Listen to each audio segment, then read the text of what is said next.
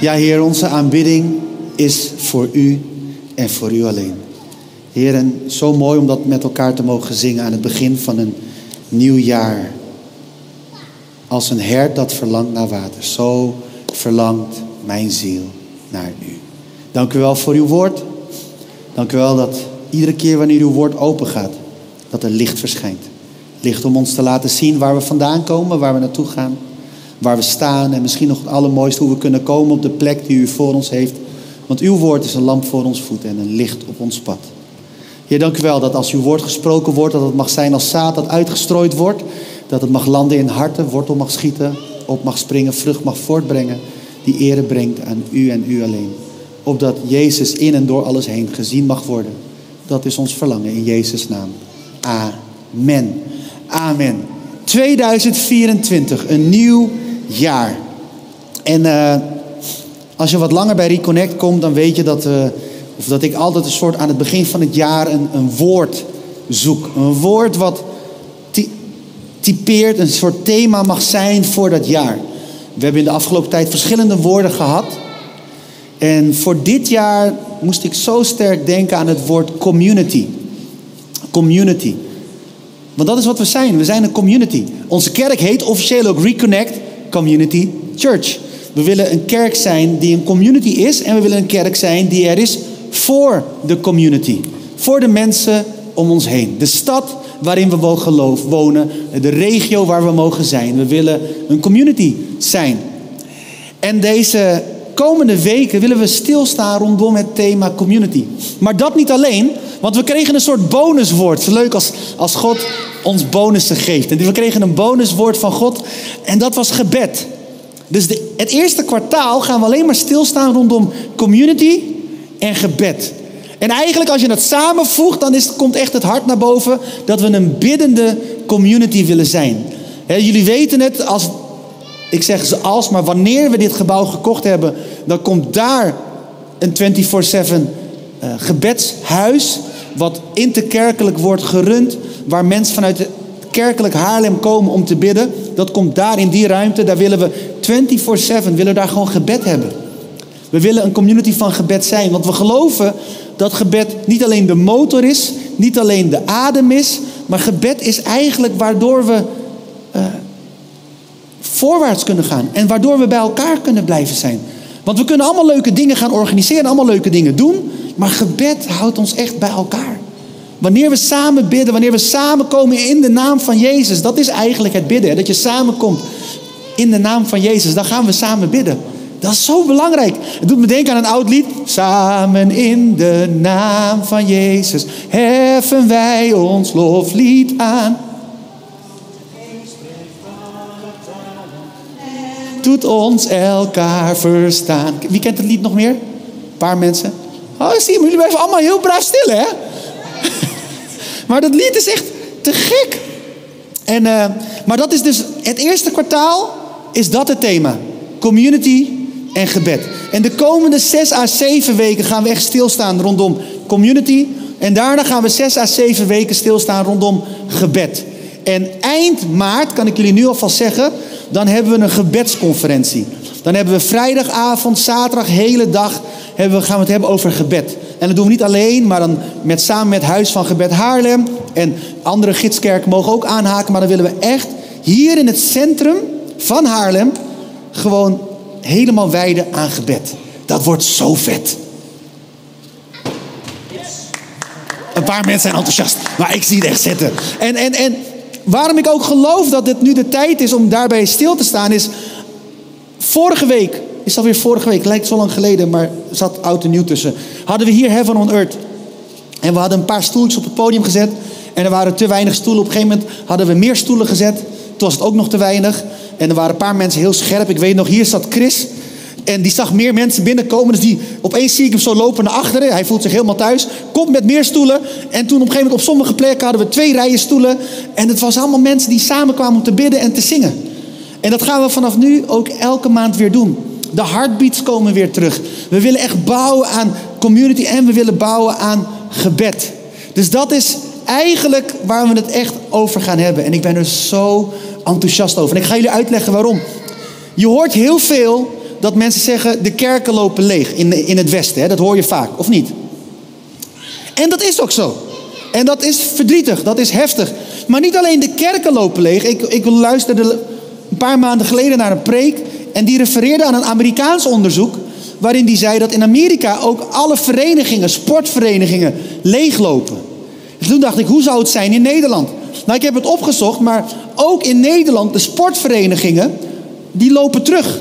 Zelfs Scouting Nederland heeft er ook last van. Scouting Nederland had in 2020 een soort bloei na COVID.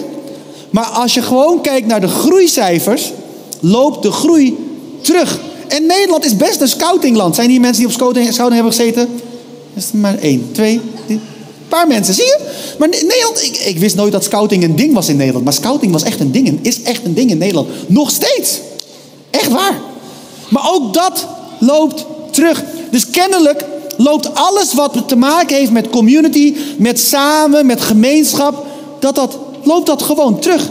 Ook hier in Nederland. Dus het is dus te makkelijk om te zeggen, kerken lopen terug, God is klaar met de kerk, het, is, het, het, geloof is niks meer. Nee, het communitygevoel in het Westen loopt terug. En dat is best wel een ding. Want ergens hebben we de gedachte onszelf eigen gemaakt dat we denken dat we dus geen community meer nodig hebben. Terwijl, als je kijkt naar de Bijbel. Oh, wacht, voordat ik verder ga, nog een puntje. Zelfs in de christelijke wereld denken soms mensen dat ze geen community meer nodig hebben. Er zijn genoeg mensen die zeggen: Ik en Jezus, dat is genoeg. En dat klinkt heel geestelijk. En dat klinkt heel mooi. Maar ik ga jullie zo meteen laten zien aan de hand van de Bijbel dat dat eigenlijk niet bijbels is. En dan mag je er zelf mee weten wat je ermee doet. En als je boos wordt, word niet boos op mij. Word boos op de Bijbel. Oké? Let op. Genesis 2. We gaan helemaal terug naar het begin. Genesis 2, vers 15. Je moet dan weten, God heeft dan de aarde gemaakt, alles is mooi gemaakt. En, en God zelf zegt, de maker zegt, het is goed. Dus als God zegt, het is goed, hij heeft het keurmerk gegeven van goed, dan is het echt goed. Je moet je ook voorstellen dat God op dat moment echt wandelt met de mens. Op dat moment heb je alleen nog maar Adam, de mens. En dat ze echt matties zijn. Ze wandelen zo. Ze zijn dik met elkaar. Ze zijn besties. Weet je wel, het, het gaat goed. Er zit niks tussen hun in. Zijn gewoon God en de mens. Wandelen samen. Daar zijn we. En dan komen we aan in vers 15 van Genesis 2. En daar staat: De Heer, God, bracht de mens dus in de tuin van Eden. Om die te bewerken en erover te waken. Hij legde hem het volgende verbod op. Van alle bomen in de tuin mag je eten, maar niet van de boom van de kennis van goed en kwaad. Wanneer je daarvan eet, zul je onherroepelijk sterven. Eigenlijk zou je daar een hele preek over kunnen houden. Want als je dit zo leest, zou je kunnen denken dat we eigenlijk niet gemaakt zijn om onderscheid te maken. We zijn eigenlijk nooit bedoeld om te oordelen over goed en kwaad. Het is eigenlijk echt iets moois. Eigenlijk zegt God hier, het oordeel komt alleen hem toe. Maar dat is een andere preek, daar gaan we het niet over hebben. Vers 18. De Heer God zei, het is niet goed dat de mens alleen is. Ik zal een helper voor hem maken die bij hem past. Toen vormde hij uit aarde alle in het wild levende dieren en alle vogels. En hij bracht die bij de mens om te zien welke namen de mensen zou geven. Zoals hij elk levend wezen zou noemen, zo zou het heten. De mens gaf namen aan al het vee en alle vogels en alle wilde dieren. Maar hij vond geen helper die bij hem paste. Toen liet de Heer God de mens in een diepe slaap vallen. En terwijl de mens sliep, nam hij een van zijn ribben weg. En hij sloot het lichaam weer op die plaats. Uit de rib die hij bij de mens had weggenomen, bouwde de Heer God een vrouw. En hij bracht haar bij de mens. En toen riep de mens uit: Dit is ze, mijn eigen gebeente, mijn eigen vlees en bloed. Vrouw wordt zij genoemd, genomen uit een man. Het is een grote kans dat je dit verhaal kent. En dat je denkt van, nou, gaat het nou hebben over man en vrouw? Gaat het hebben over de plek van de vrouw? Gaat het hebben over het huwelijk? Nee, ik wil het eigenlijk gewoon hebben over wat God zei. Het is niet goed dat de mens alleen is. Dit wordt geen preek om het huwelijk aan te prijzen, absoluut niet. Dit wordt een preek om aan te prijzen dat je dus niet alleen moet zijn. Ik zei het al, God leefde toen in goede verstandhouding met de mens. Ze waren besties. Ze, ze wandelden samen. En toch zei God, Het is niet goed dat de mens alleen is. En toen maakte God dus van alles. Dieren, alles was gemaakt. En de mens kon spelen met alle dieren. Weet je wel, wandelen. Touwtjes springen met de gorilla's. Huppelen met de gazelles. Noem het maar op. Hij kon alles doen. En toch was dat ook niet genoeg. Het was alsof God zei van ja, maar luister. Je hebt gewoon mensen nodig die op jou lijken. Die zijn als jij bent. En daar moet je mee optrekken. Je hebt iemand nodig. En daarom is community zo belangrijk, mensen. Er, er, lopen zoveel mensen rond die denken dat ze het alleen kunnen of dat ze het alleen moeten doen. Vooral in deze tijd. Weet je, individualisme is echt een ding geworden in het Westen. We zijn heel individualistisch. En als ik heel eerlijk ben, heb ik er zelf ook last van. Want ik vind het heel lastig als ik in een winkel ben en ik weet niet waar ik iets kan vinden, dat ik het moet vragen aan iemand. Ik zoek liever een uur zelf dan dat ik het vraag aan de persoon die het weet. Zo, dat, ik, ik beleid mijn zonde. Hier, openlijk. Boem.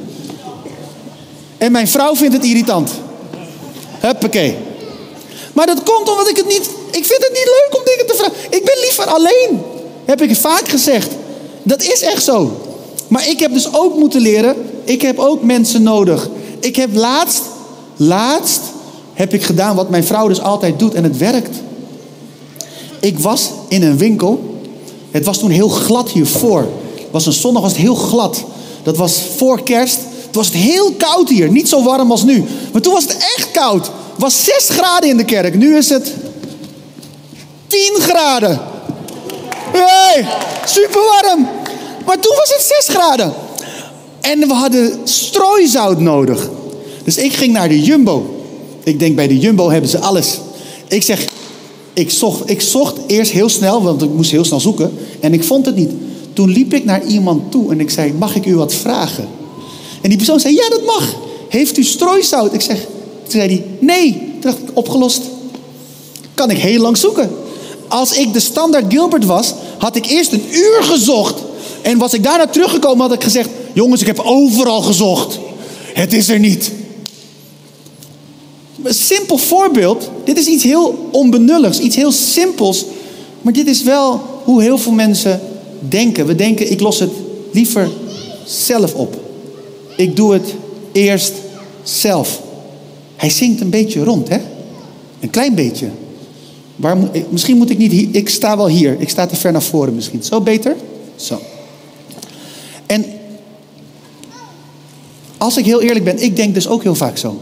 Ik los het wel zelf op. Ik wil eerst alles zelf gedaan hebben wat ik kan doen voordat ik iemand anders aan het werk zet. Want dat denk ik dan. Dat is een van mijn manco's. Mensen die met me moeten samenwerken binnen Reconnect weten dat. Ik spring in gaten, soms te veel gaten.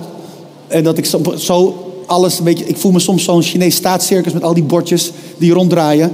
Weet je wel. En mijn vrouw zegt heel vaak: Hilbert, waarom vraag je niet iemand? Dan denk ik, ja, dan moet iemand anders wat gaan doen. Maar zo werkt de community.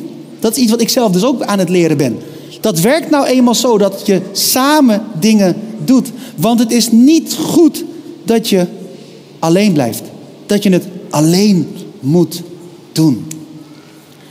En een tweede gedachte die ik wil droppen, dit is zeg maar de inleiding van de preekserie. Dus jullie krijgen vandaag alleen de inleiding. Maar ik hoop dat je al wat hebt aan de inleiding. Dus de les 1 is, doe het niet alleen. En nogmaals, dit is geen preek om te zeggen je moet trouwen, je moet een partner zoeken. Nee, dit betekent alleen dat je dus niet het alleen moet doen. Dus je kan gewoon een vriend, een vriendin, iemand uit kerk, iemand gewoon, iemand. Maar doe het niet alleen. En als we als kerk dit samen pakken, dan is het ook, doe het niet alleen als kerk of denk dat je het allemaal zelf moet oplossen, maar vraag elkaar om hulp. Doe het samen. Trek samen op. Want we hebben allemaal talenten gekregen. En als iedereen zijn of haar talent kan inzetten, dan hebben we alles wat we nodig hebben om deze kerk te laten bloeien, groeien en wat dan ook. Echt waar. Want God heeft alles gegeven wat we nodig hebben. En het leert ons ook om dus niet dingen per se buiten te moeten zoeken. Want als het hier niet binnen is, dan hebben we het nu voor dit seizoen waarschijnlijk niet nodig. En misschien later wel, maar nu niet. Dus dat is les 1. Les 2 is, en die is heel leuk, die kan je leren van Jezus. Jezus die zijn discipelen bij elkaar riep. Ik weet niet of jullie nog een beetje weten hoe dat ging. Jezus ging rond. Hij had, hij de avond daarvoor was hij een hele avond in gebed. Ja, dat, dat zie je in de Bijbel. Jezus heeft een hele avond in gebed doorgebracht. Dat vind ik op zich al heel bijzonder. Want Jezus is de zoon van God. Hij is God de zoon, de tweede persoon in de goddelijke drie-eenheid. Als er iemand is die eigenlijk al wist wat hij moest doen, was het Jezus wel, of niet? Maar zelfs Jezus, die brengt een hele avond in gebed door voordat hij zijn community bouwt. Hoe vet is dat? Als we het hebben over community en gebed, die twee dingen horen dus bij elkaar. Jezus was een hele avond in gebed en de volgende dag riep hij zijn discipelen bij elkaar. En je had dan Petrus en Johannes. Eén voor één werden ze geroepen. En Jezus zei toen, ik zal jullie vissers van mensen maken. Weet je wel, dat was een beeld waarvan wij denken, oh wat mooi, wat een mooie beeldspraak. Maar ik hoorde laatst in diezelfde preek, was een hele mooie preek, daar zei die voorganger, zei, maar dat was in die tijd was dat een Joods, bijna een Joods gezegde. Wat eigenlijk betekende dat je de gedachten van de mensen kon vangen zoals je vis kon vangen. Dat zou Jezus aan zijn discipelen meegeven. Hij zou ze de middelen geven zodat zij de gedachten, de emoties, dat wat in de mensen hun denkwereld gebeurt, dat ze dat konden vangen en het konden brengen naar God. Mooi. Maar wat kunnen we leren van Jezus? En dat vind ik zo leuk van de kerk. En daar verandert, daar is kerk, in dat opzicht is kerk anders dan alle andere communities. Maar kijk, als je het hebt over een schaakclub. Heeft iemand ooit op een schaakclub gezeten? Wat leuk, ik ook. In Haarlem zat ik op een schaakclub. Yes. Anyway, daar zitten mensen op die houden van schaken. Klopt. Zo heb je ook een voetbalclub. Daar zitten mensen op die houden van voetbal. Ja. Wie zei schaken? voetbal. En zo heb je scoutingclub. Ik weet niet waar mensen van de scouting van houden. Feesten. Knopen? Nee? Ik weet niet. Wat? Buiten zijn. Skills leren, life skills. Ik kijk naar Eline, want dat, is mijn uh, scouting guru. Maar ze kijkt me ook aan alsof ze water ziet branden. Van waarom zit ik eigenlijk op scouten nog steeds? Ik heb geen flauw idee. maar anyway, dat zijn allemaal dingen dat, dat, dat je een common interest hebt. Een common iets wat je leuk vindt, waardoor je daar komt. Als je kijkt naar de kerk, ja, dan kan je ook heel flauw zeggen, ja, iedereen houdt daar van Jezus. Dat is waar. Maar het leuke van de kerk is, zijn allemaal uiteenlopende mensen die soms elkaar nooit zouden tegenkomen, omdat er kan iemand in de kerk komen die heel veel van sport houdt, en er kan iemand in de kerk komen die heel erg niet van sport houdt. Er kunnen in de kerk mensen komen die heel veel van vlees houden. En er kunnen mensen in de kerk komen die helemaal niks hebben met vlees en echt gewoon bijna activistisch vegan zijn. Kan ook. En dat kan gewoon samen in de kerk. En weet je dat Jezus dat ook deed? Echt waar. Want Jezus had als zijn discipelen, hij had, heel, hij had er twaalf, hè, dat weten jullie hè. Maar er waren er twee, dat waren echt uiterste. Aan de ene kant had je Matthäus, de tollenaar. Die had een verbond gesloten met de Romeinen. Die werkte voor de Romeinen, voor de, oppressors, voor de, voor de onderdrukkers. Hij, hij, hij had zoiets van, ja, ik werk voor hun. Aan de andere kant, wie weet het?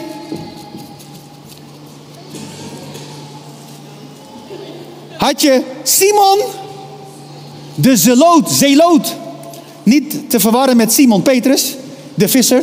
Maar Simon, de zeloot. Dat was de vrijheidsstrijder. Die wilde alles eraan doen om Romeinen te doden. En die zaten samen bij Jezus als discipel. Hoe leuk is dat?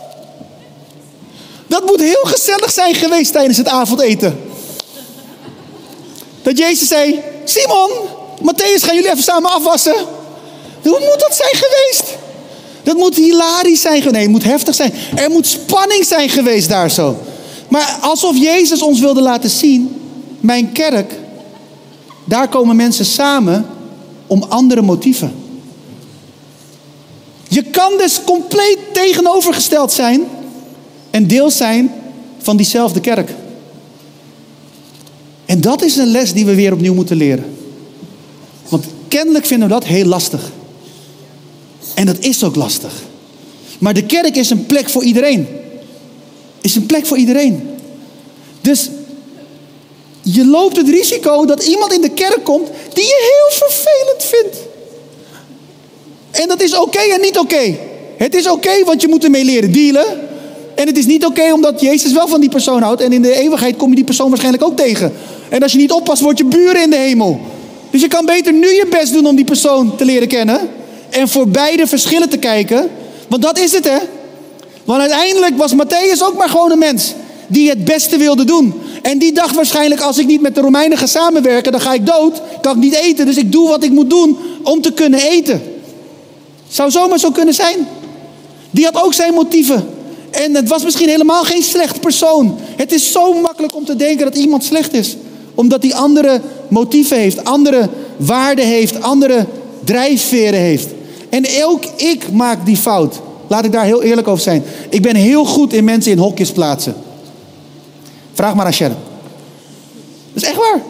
Meestal na het eerste gesprek heb ik al gelabeld. Boom.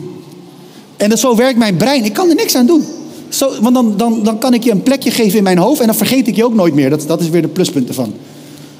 Alleen het nadeel is, als je eenmaal in een hokje zit, zit je altijd in dat hokje. Het kost heel veel moeite om, om je uit dat hokje te halen in een ander hokje te plaatsen. Zo, zo werkt mijn hoofd.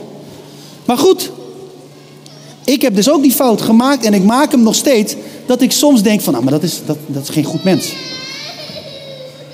Maar misschien is het helemaal niet aan ons om na te denken of iemand goed of slecht is. Maar is het wel aan ons om te kijken van, maar wat hebben we samen? Wat kunnen we samen doen? En dat we voorbij de verschillen gaan kijken naar wat ons samenbrengt. Want als Matthäus en Simon samen konden eten, dan is dat hoop voor de hele kerk. Want het kon niet meer uit elkaar dan die twee. En Jezus had ze allebei in zijn team. Zij waren twee van de twaalf. Zij waren de inner circle van Jezus. Dus je had aan de ene kant een verrader in de inner circle van Jezus. En aan de andere kant had je een strijder. Een keiharde strijder met zwaard en alles in de inner circle van Jezus. En dan niet te vergeten Judas. Zat ook in de inner circle. De komende weken willen we daarover nadenken. Wat kunnen we daarvan leren? Want dat zijn sleutels die we kunnen gaan gebruiken om als community sterker te worden. Om verder te kijken dan de buitenkant. Verder te kijken zelfs dan motieven. Zelfs verder te kijken naar, naar, naar wat je aan de buitenkant ziet als drijfveer. Maar echt naar het hart te gaan. En nee, het gaat niet lukken dat we allemaal heel close worden. Dat snap ik ook wel. Gaat, niet, gaat het niet worden. Maar laten we in het klein beginnen. Laten we gewoon proberen samen op te trekken. Weet je wel. Begin desnoods met de mensen naast wie je zit. In de rij. Misschien had je helemaal geen zin om naast die persoon te zitten. Kan ook. Maar begin daar. En laten we zo samen op zoek gaan. Samen groeien. Want Jezus heeft ons het voorbeeld gegeven. En ik zei het net al. Jezus koos zijn discipelen niet zomaar uit. Hij heeft echt biddend zijn discipelen uitgekozen. En dat betekent dat God daar een doel mee had. En als het enige doel is dat wij ervan kunnen leren, dat de mensen die zo uit elkaar staan samen met Jezus toch één team kunnen vormen, dan moet het hier ook zeker lukken. Dus lieve mensen, de komende zes tot zeven weken gaan we hierover stilstaan. Hierbij stilstaan. En de komende zes, zeven weken gaan we ook dingen in gang zetten om inderdaad te starten uh, wanneer Reconnect 11 jaar bestaat. Dat vieren we in februari. Uit mijn hoofd de derde zondag van februari. Dan willen we ook uh, de connectgroepen weer opnieuw lanceren. Kijken van oké jongens, hoe gaan we dit doen als kerk? Samen connects, samen in kleine groepen bij elkaar. Want we zijn ooit begonnen. Er zijn nog een paar connectgroepen actief. Een paar zijn een stille dood gestorven. Een paar zijn nu sluimerend en slapend. Maar 2024, een nieuw jaar, we gaan opnieuw beginnen. Dus dat gaan we doen. We hebben strakjes verderop deze maand hebben 21 days. Dan willen we 21 dagen bidden en vasten. Dan willen we ook hier in kleine groep, wie wil, wie kan, dat we twee keer in de avond gewoon een keer samenkomen om te bidden, samen te zingen. Dat deden we vroeger ook. Willen we weer starten. We hebben nu ruimte. Om samen te komen.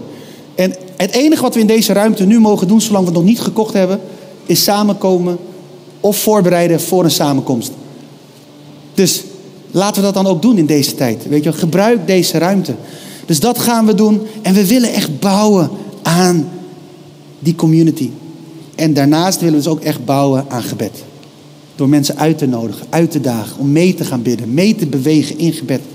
Want lieve mensen, als wij echt, als het ons lukt om te groeien als een biddende community, dan geloof ik dat, dat, dat alles mogelijk is. We hebben al zo'n mooie plek gekregen hier in het centrum van Haarlem. Wat zou er kunnen gebeuren als dit een biddend centrum is in het, in het hartje van Haarlem? Dat, er zo, dat dit druipt van gebed. Dat Gods tegenwoordigheid zo voelbaar, tastbaar aanwezig is. Dat als mensen binnenkomen, dat ze meteen hoop ontvangen. Gewoon vanwege de tegenwoordigheid van God. Omdat God er is. En dat mensen gewoon binnenkomen dat ze kunst willen bekijken. Maar dat ze gewoon merken, er is hier iets. Wat is hier? En dat we dan kunnen zeggen, ja, maar dit is, dit is God. Dit is iets van God, van zijn liefde, van zijn glorie, van zijn liefde. Weet je, en, en ik geloof met heel mijn hart dat wanneer wij een biddende community is zijn, dan zal hier ook echt de glorie van God zijn. Dat is niet omdat wij het naar beneden bidden, maar omdat God erbij wil zijn.